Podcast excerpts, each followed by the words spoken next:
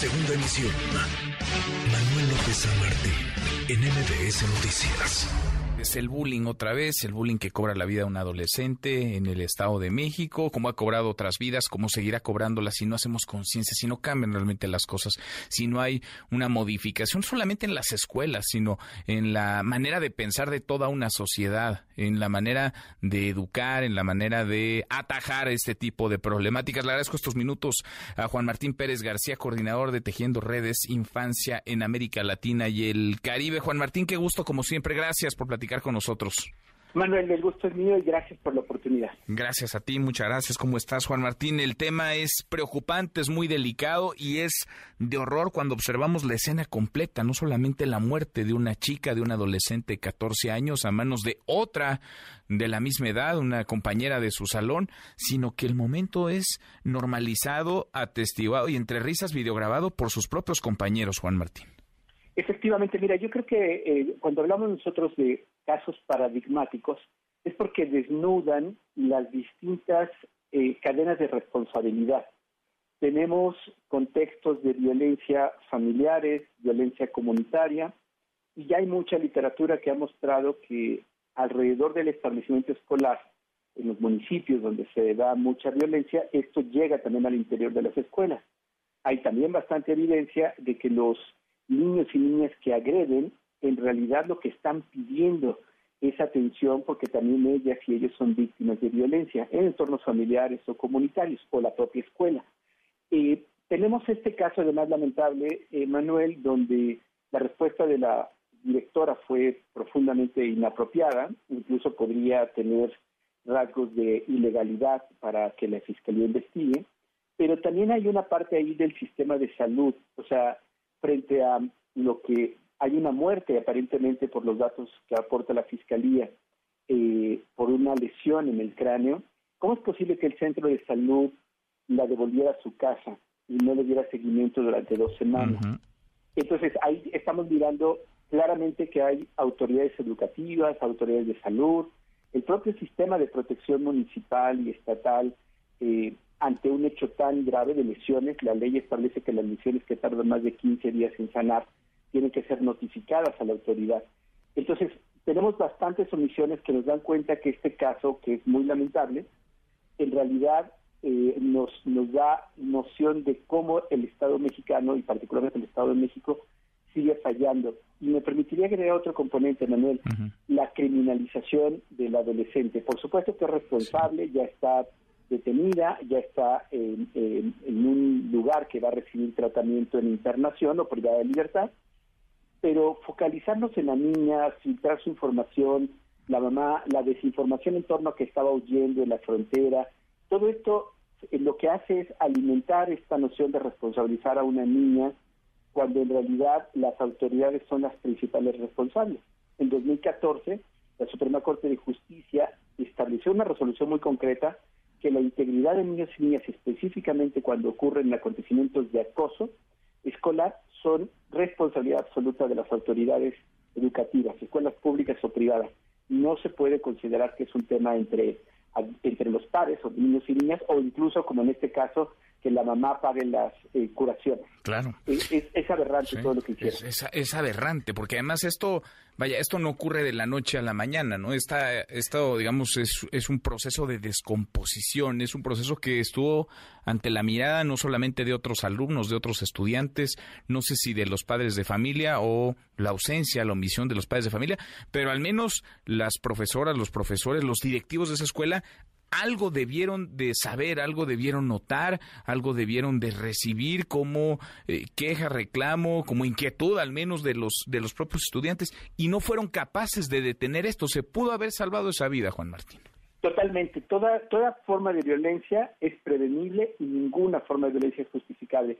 Y efectivamente, Manuel, como lo refieres, estamos hablando de un caso extremo, una pelea a cincuenta metros aparentemente de la escuela, pero Eh, esta participación eufórica de otros adolescentes nos habla de una práctica que se está dando en esa escuela en particular.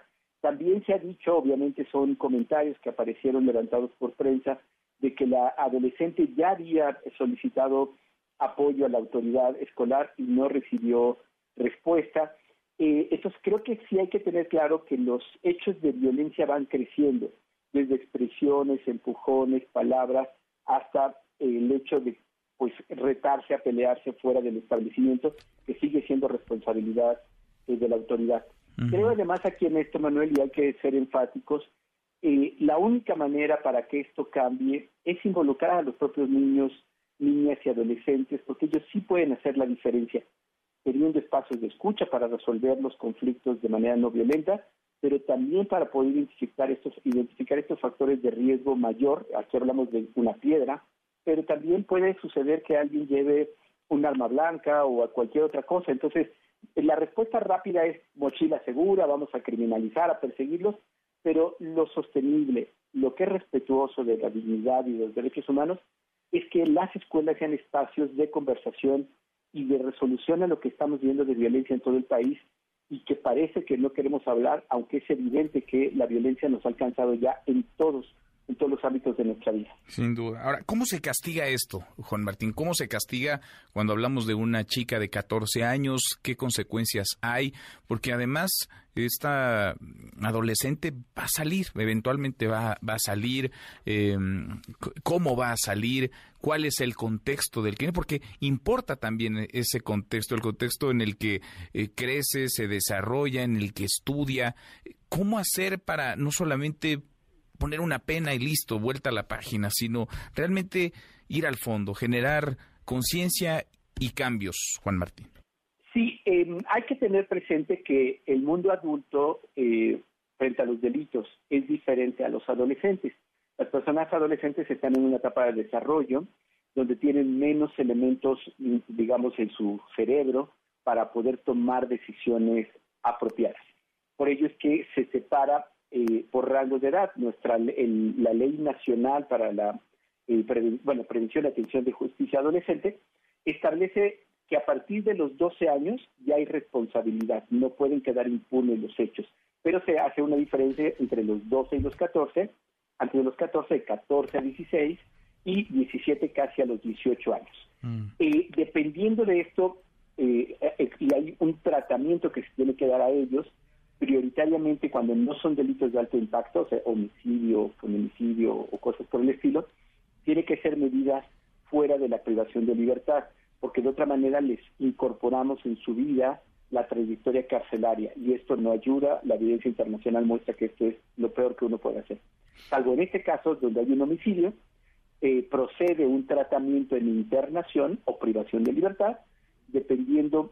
Eh, el, ella está en el rango entre los catorce y dieciséis años, podría ser en torno a los tres años de tratamiento, y al concluir ese tratamiento, que el objetivo es que no continúe con una trayectoria, pues obviamente de delito o que dañe a su persona o a otras, eh, podría entonces tener, se supone, cuando menos en, en la ley, y es obligación de la autoridad del Estado de México garantizarlo, ella tendría que reintegrarse de una manera lo más normal posible sus actividades escolares, familiares y demás, ¿no? Uh-huh. Eh, no estamos ciertos de que el tratamiento que el Estado de México tenga, con la respuesta que estamos viendo ahora, pueda ser eficiente. Por eso hay que poner ojo y sí darle seguimiento, no solo por la persona de esta adolescente concreta, sino por todos los adolescentes que todo el tiempo están enfrentando estas realidades y tienen el doble rol.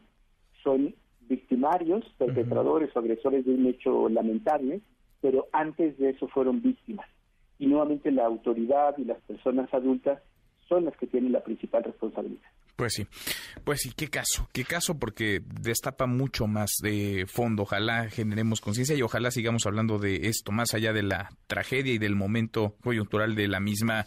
Juan Martín, gracias como siempre, muchas gracias por platicar con nosotros. Te mando fuerte abrazo, querido México. Otro de vuelta, abrazo grande, Juan Martín Pérez García, coordinador de Tejiendo Redes Infancia en América Latina y el Caribe. Manuel López San Martín, en M V S Noticias.